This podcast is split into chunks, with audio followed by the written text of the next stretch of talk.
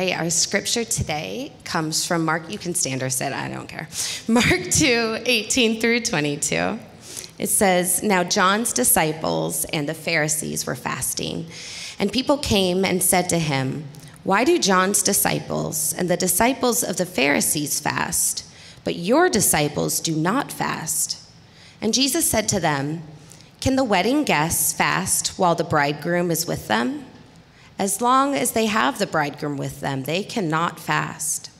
The days will come when the bridegroom is taken away from them, and then they will fast in that day. No one sews a piece of unshrunk cloth on an old garment. If he does, the patch tears away from it. The new from the old, and a worse tear is made. And no one puts new wine into old wineskins. If he does, the wine will burst the skins, and the wine is destroyed, and so are the skins. But new wine is for the fresh wineskins. This is the word of the Lord. Thanks be to God. All right, I'd like to introduce you guys to Jason Brown. He is a Josh and Linnea connection, so I think that speaks for itself right there. Thank you, Katie. Hey, thanks for the opportunity to be with you here today. Um, I, I, hope at the end of the time you'll be glad about it too. Uh, so yeah, I know I know Josh. Uh, actually, I knew Josh's dad back in Pella. I'm more Josh's dad's vintage than I am Josh's vintage, but we've been getting together probably four times a year for the last three, four years, and. Uh, I'm always kind of amazed when a congregation like, yeah, you can come and talk to us uh, without even knowing me. So I think it says a lot about Josh, actually, and Linnea. So uh, a little bit about myself. I've been married to Emily, who's right there in the middle, for 23 years. We've got three kids. Two kids are in college. Uh, so we just, we got a junior in college. We just sent off another one who's a freshman, Joe and Jack. And then we've got a sophomore daughter, Pearl, in Norwalk right now. I was actually in ministry for 22 years. So, right out of college, I worked with a group called InterVarsity, and they're kind of a campus ministry group. I did that for 12 years. And then my wife and I, we moved to Southern California, and that's, I became a pastor in a church out there. I was one of the pastors at kind of a bigger church. And it was in Paramount. Uh, Paramount, you've never heard of, but our neighbor two miles to the west was Compton. You may have heard of that place. And then we started a church with that denomination, and my best friend Bill, who was another pastor, we went into Long Beach and we started City Church of Long Beach. And did that for three and a half years.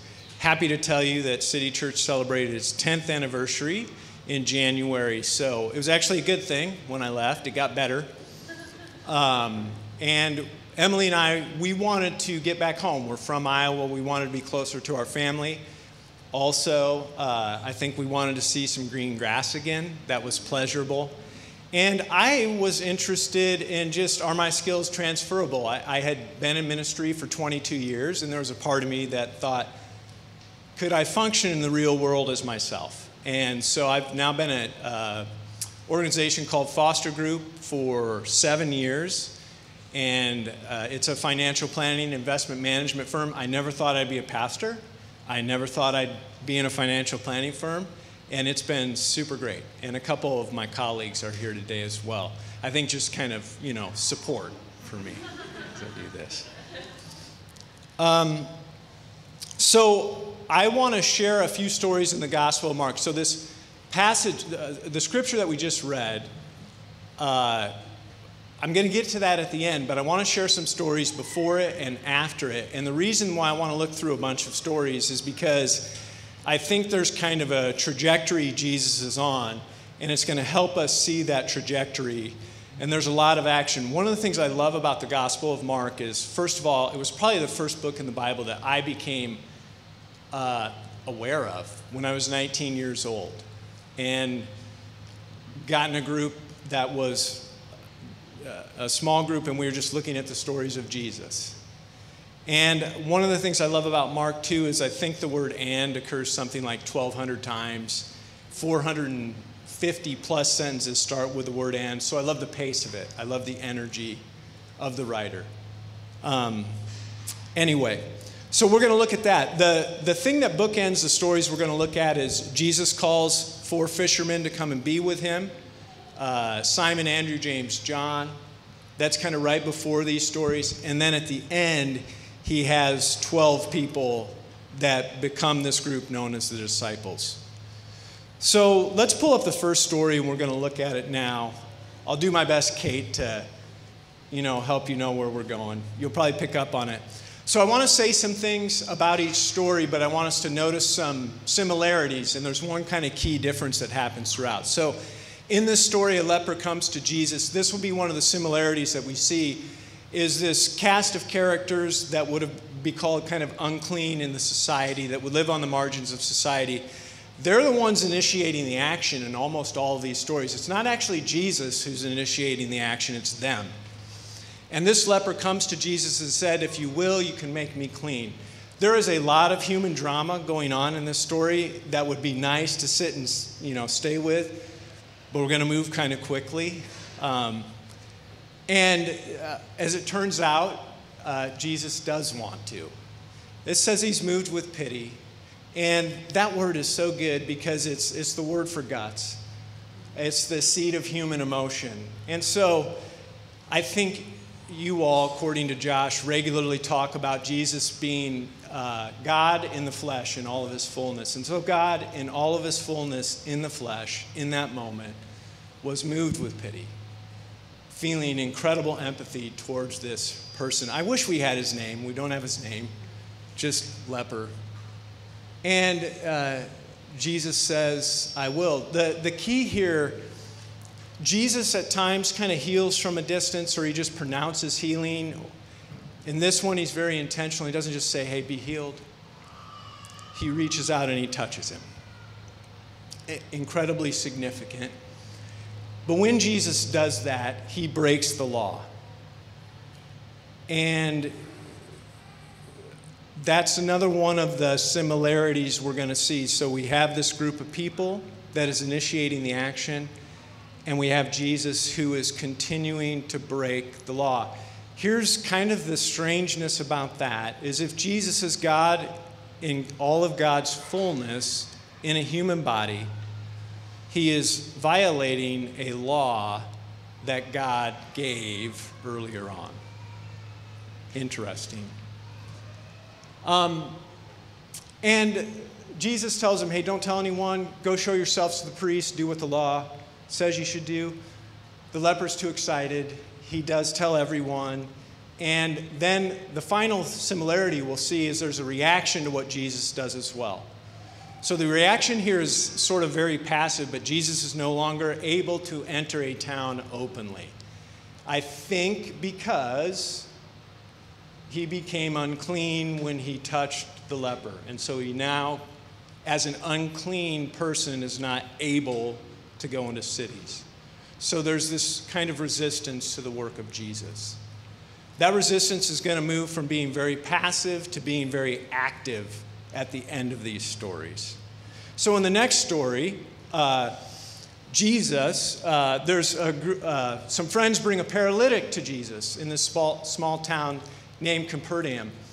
Uh, I know I'm, I'm, you've probably, many of you have probably read this story many times. Uh, again, a lot of drama going on here. They're, they don't just, they're not able to walk through the crowd. My guess is the crowd was not particularly welcoming to that paralytic being in their presence. They break through the roof, lower the paralytic, and then we meet a new group of people in this story as well. So we've got this sort of unclean group, we have Jesus, and now there's a new group, the religious leaders that are showing up and there would be no drama in the story. There'd be no antagonist to the protagonist if these religious leaders did not show up. And Jesus, rather than just immediately healing, he does what I think is a very intentionally provocative thing, given the new group of people that is there, is he tells the paralytic that his sins are forgiven. Now, in their hearts, this is also interesting. So, the questioning in this group that is going on takes, takes place first internally. That's where we see it happening. Jesus can perceive what's going on with them. And so, and, and you know, they're, they're saying to themselves, who can forgive sins but God alone? And they're exactly right. God's the only one who can do this. And they charge within themselves, not out loud, not to anyone else, they're charging Jesus with this thing called blasphemy. It's a very serious charge. It's actually a capital offense. They don't act on it yet. Uh, and Jesus, in order to prove that he has the authority to do the invisible thing, which is forgiving sins, he does the visible thing, which is to heal the paralytic.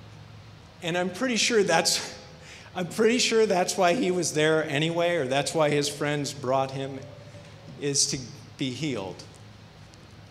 But Jesus also forgives his sins. I love the reaction at the end because it's just a good reminder for me. So let me read it.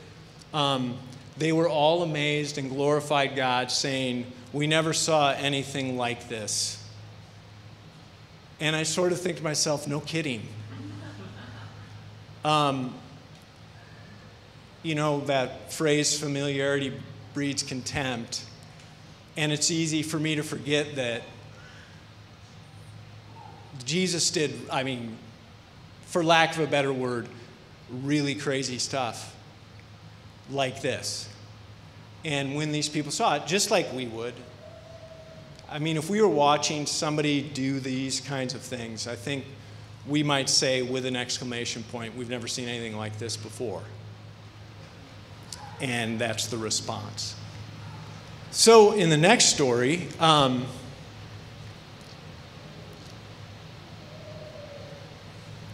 he's going out, and this time Jesus does initiate the action. Again, with a person who would have been in this category of unclean, he calls this tax collector named Levi to follow him. That was a novelty in terms of uh, teachers in Jewish society asking somebody like Levi to be with them. And Jesus uh, right away reciprocates the invitation. So Jesus says, Follow me. And then Levi says, Hey, you come follow me. And they go to Levi's house, and Jesus is eating with tax collectors and sinners. Now, that group of people, the religious leaders, rather than asking something in their heart, they move it externally. But they don't ask Jesus yet. They ask the people around him, hey, why does he do this? Again, I think it's a logical question. People weren't doing this. It's entirely fair that they would ask this. They ask his disciples. And the story Jesus tells is very short. It's the sick who need a doctor.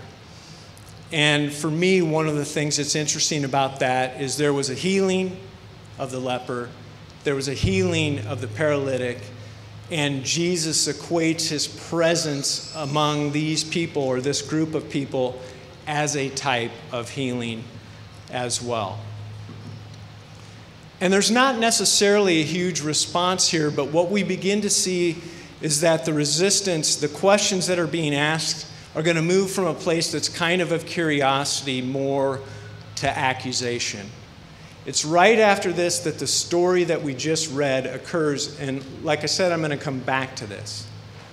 So, after this story, we again have something that's in kind of a similar line is Jesus is on a Sabbath. Now, this is interesting it's not Jesus that's initiating the action. It's not necessarily a group of people that are unclean, it's his disciples. And they're going through the fields on a Sabbath day and they're plucking heads of grain. This too was not lawful, they were breaking the law. Um, and I guess in that sense, they are kind of becoming unclean as well in doing that. And the religious leaders are again there. It's very interesting to me that they, by this point, always just seem to be watching Jesus. And they're functioning as a kind of police. I don't mean that in a bad way necessarily. Like the law was just the law, like the speed limit is the speed limit, or you can't just go and build something on somebody else's property. It's just the law. And they were kind of the policemen, and they wanted to make sure that people were functioning according to the law. And so they're watching very closely. They're picking these heads of grain on the Sabbath. And this time they do come to Jesus. So initially the questions were in here. They begin to externalize towards others. Now they're coming directly at Jesus with the question, why? And I don't know, you know, some of you are parents, but whenever I go to like our daughter, our youngest, Pearl, and I say, hey, why did you leave the lights on? I'm not actually wanting her to give an answer. It's not like I'm curious about her answer, you know, like, just please tell me what was going on in your head that caused you to leave the lights on. Your, it's just more of a, hey, don't do that. Um, and that's what's happening here, I think. And Jesus tells a super interesting, really obscure story, kind of from Jewish past. He says, Well, hey, don't you remember this time uh, when David, and this is so great because Jesus has a, he actually has a really good sense of humor. Because he is telling to these people who literally have memorized every word of the Jewish scriptures and saying, Hey, don't you guys remember this time? like, Yes, we remember this time. Uh, and it's when David, he was in the middle of a war. All of his men were hungry. They didn't have any food. And so they go into the synagogue and they grab the bread of the presence just because they're hungry. They do something unlawful. And Jesus here is sort of likening himself to David. And he's saying, Look, my friends are hungry. That's all that's happening here. And so they're going to pluck heads of grain because they're hungry, just like David did back then. But Jesus decides he's going to take this a step further because it's not just David that he's going to liken himself to. Is he says, hey, first of all, remember the Sabbath was given to you as a gift. The Israelites were enslaved seven days a week, manual super hard labor. And when God pulled them out of Egypt, He said, just like I rested on the seventh day, I want you to do that to do. Absolutely no work. And it was a gift, right? You don't have to work seven days. Um, God didn't say um, you couldn't take a Saturday off either. He just said at least one day you need to do no work. And he ends his story by saying, and guess what? The Son of Man can do whatever he wants on the Sabbath. Now, that is potentially one of the most sort of uh, divisive things that Jesus says in his whole life. It's very subtle. But when he says, that I can do whatever I choose to do on the Sabbath. He's not just likening himself to David, he's likening himself to God who gets to decide the rules on this thing. And that is the straw that breaks the camel's back for the religious leaders. Because in the next story, it's also on a Sabbath, and Jesus enters the synagogue, and there's a man with a withered hand there. Um, I doubt that he had been to synagogue for a long, long time because he wouldn't have been particularly welcome in that spot. Neither would have the leper, neither would have the paralytic, neither would have anyone else who fell into this category of unclean. And so I think it's okay to make the assumption that the religious leaders went out, they grabbed this guy, and they planted him in that spot with intentionality.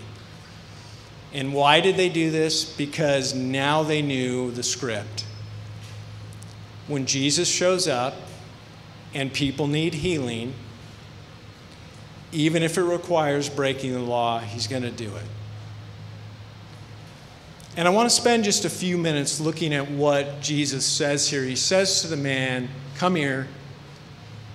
So he says to the man, Come here. And then he says to them, Is it lawful on the Sabbath to do good or to do harm, to save life or to kill? But they were silent. I think this is a very easy question to answer, don't you? Uh, Five year olds could probably answer it. I think it's good to save life. I think it's good to do good. But religious people, like me, tend to complicate what should be easy answers. And so they're silent. And he looked around at them with anger. I always get a little nervous about going here, but the Greek word there is orge. I'll let you do the math on that. It was a particularly heightened form of anger. He looked at them with anger, grieved at their hardness of heart. That's a fun word, too. Grieved at their cardioporosis. And this word grief occurs exactly one time in the New Testament. It's right here. And it has actually, it's not really a word to express an individual sense of grief, it's a word to express a collective sense of grief. And we're just going to use our imagination for a second. God, Father, Son, and Spirit, that community of people collectively were profoundly sad at what was happening here. And it also has the sense of giving one's life away. And you can think about like an event that is so sad that, I mean, I'll use the phrase, it takes your breath away.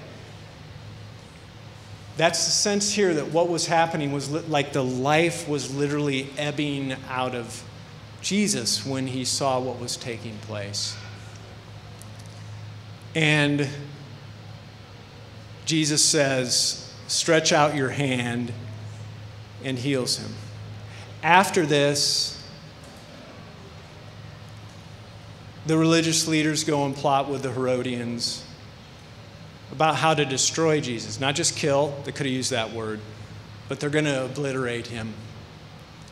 And so, you know, again, here's this group of people. Jesus heals them. In doing so, he breaks the law. You can think about it's a group of people that are on the outside of the circle, and what Jesus is constantly doing is bringing these people on the outside into the middle of the circle. And there's this response that moves from something very passive into something that's incredibly aggressive. And I think the question I wrote on the next slide is how does it get here? How does it get to this point?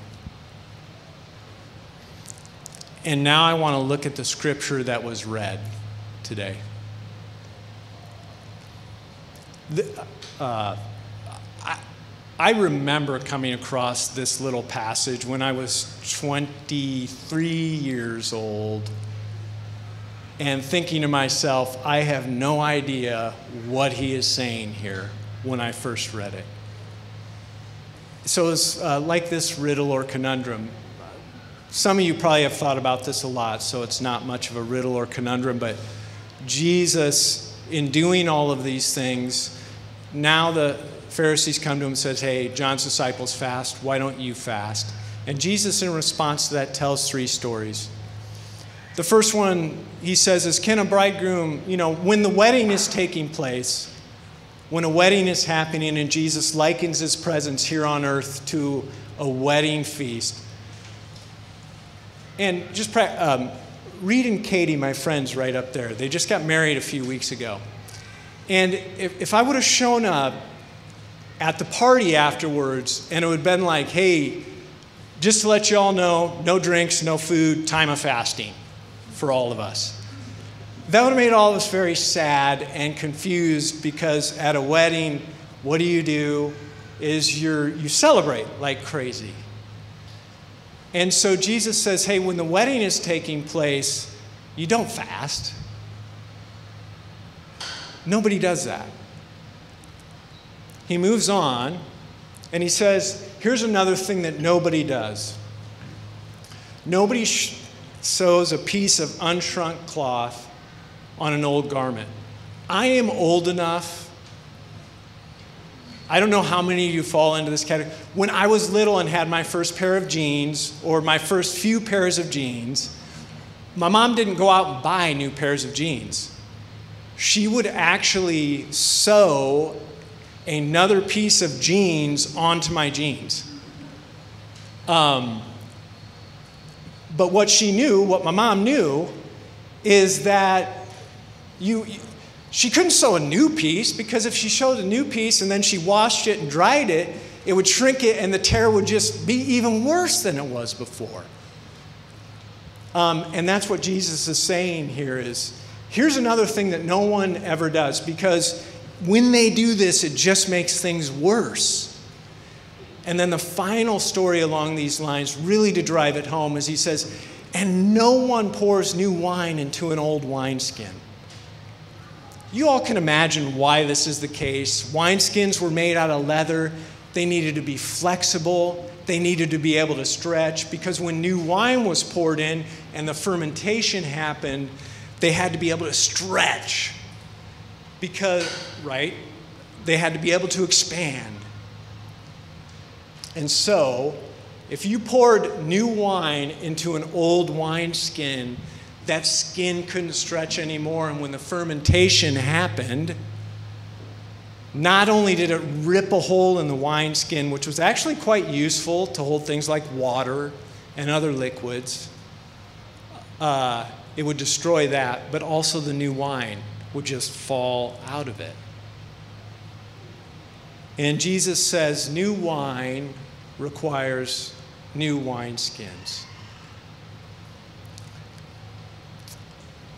So, why does Jesus say this? What is he up to?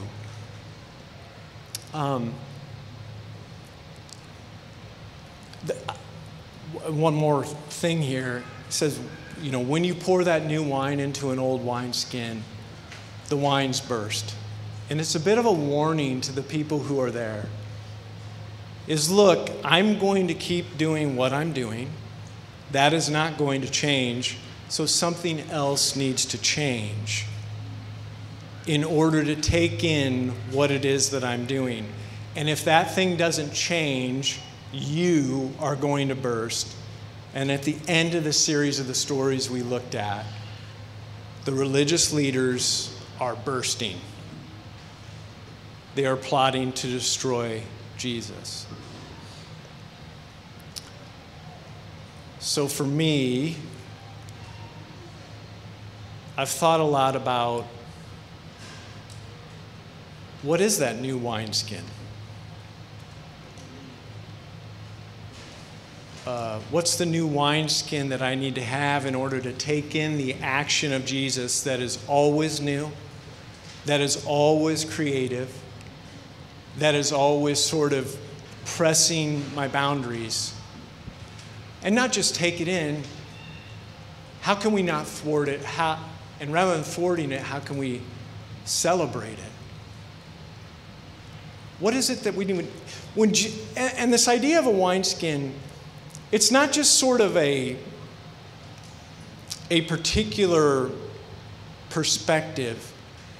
We can think about it as, as like um, it's a mental model or a mental framework or a, a theology.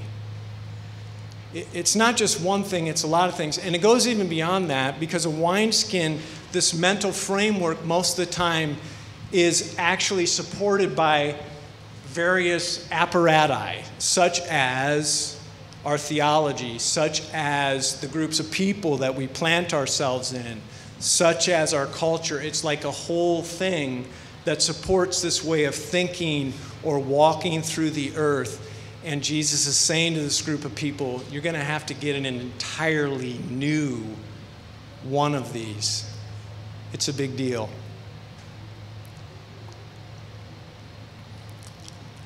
Um, so, what is the new wineskin?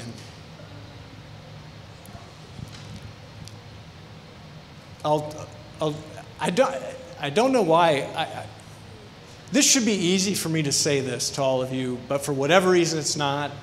I think it's, I feel like it's slightly unsophisticated. Um, it doesn't have much teeth. It feels very Sunday schooly. But here's a potential answer is the new wineskin is love. What does love look like?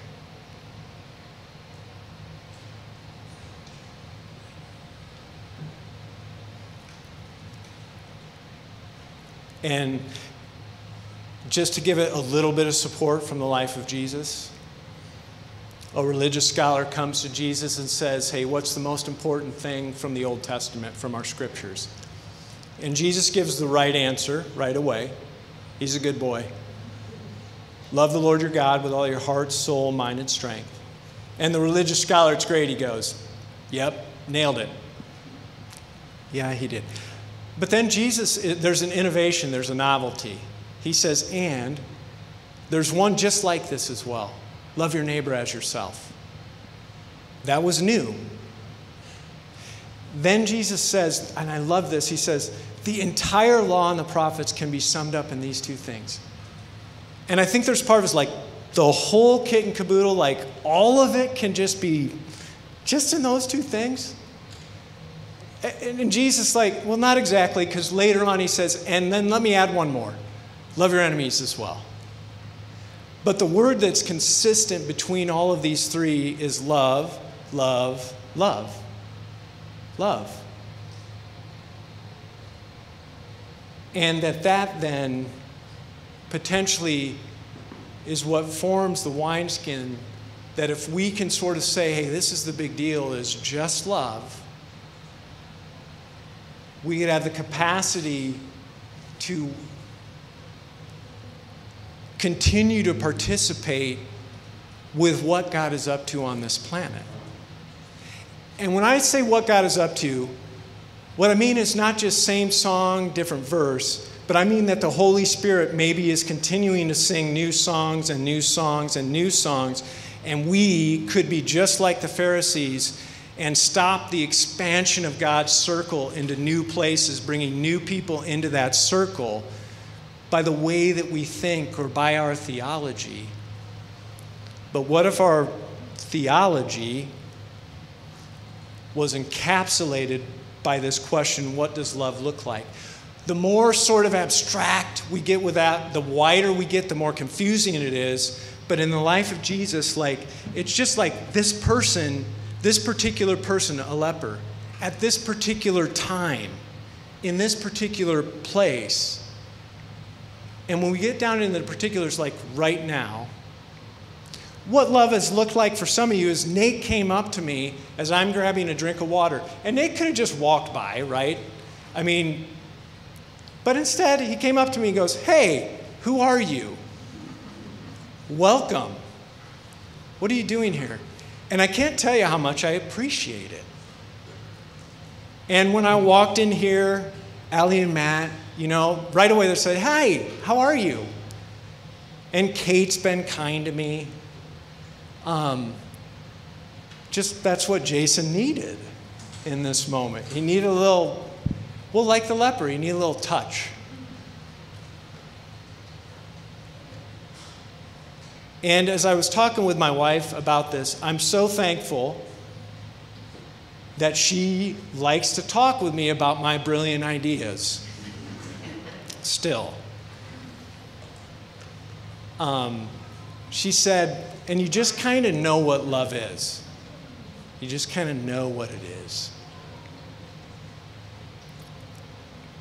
All right. Just want to finish with this story and this, this comes from the time when we lived in Par- Paramount. And one of the things that's really fun about this church is that it was planted by a bunch of Dutch immigrants to that area when that area that we were in, which if you went to it now, you would not believe this, was entirely Portuguese and Dutch dairy farmers. And you would think to yourself, like, there is no way there was ever a farm in this place. Because it is cement and houses and businesses everywhere.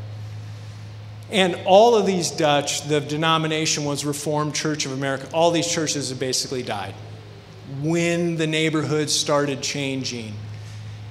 And by some miracle of God, like 30 years ago, this church said, hey, we need to become like the neighborhood. And so by the time I got there, it was still, there were still a lot of Dutch people by the time we got there. But it was 51% non white, a wide range of people. And one of the small groups that met there, our friend Oscar was in. Oscar was a young guy, he was Latino. Oscar ended up coaching both of our sons with me in soccer because Oscar knew what was going on and I did not. So it was really good to have Oscar on the coaching staff for those eight year olds. Uh, he was in a small group, and one of the guys, he was young, he was the only young guy. One of the guys in the small group was Cliff. Cliff was an old white guy. And the group was mostly composed of people like Cliff, and Cliff wasn't hesitant to talk about his political perspectives in that small group. I won't, no need to go into what those perspectives were, but let's just say Oscar didn't necessarily feel safe in sharing his personal story, and his personal story that he was that he had been and always was and still was in our country illegally. But one day in this small group, and Oscar loved Cliff and Cliff loved Oscar. I don't know what happened, but Oscar decided to go for it and he just let the group know, including Cliff, hey, by the way, I am one of those people that you just talked about. No longer a political abstraction, it was just Oscar. And I suppose it could have gone really bad, but instead it went really great. And Cliff reaffirmed his love for Oscar. And that took Cliff and his wife Betty down a different road because that, Cliff and Betty, get this. They had retired and they lived in a place a little ways away. You're going to love the title of this place. It literally exists called Leisure World. It's incredible. Leisure World. You drive by this thing, it's like this huge rotating globe, and it says Leisure World on it. And Cliff and Betty, the journey that God had them on, they moved from Leisure World, this retired white couple, into Compton so that they could be a part of our church plant there. And that's what love looks like. All right. Let's pray together. Father, Son, and Spirit, thanks for the chance to be together this morning. Jesus, thank you for showing up on this planet and doing what you did. Spirit, thank you that you are alive and well today. You are singing new songs, and help us tune our ear fearlessly to the songs that you are singing. Help this group of people do that. Help me. And we pray this in Jesus' name.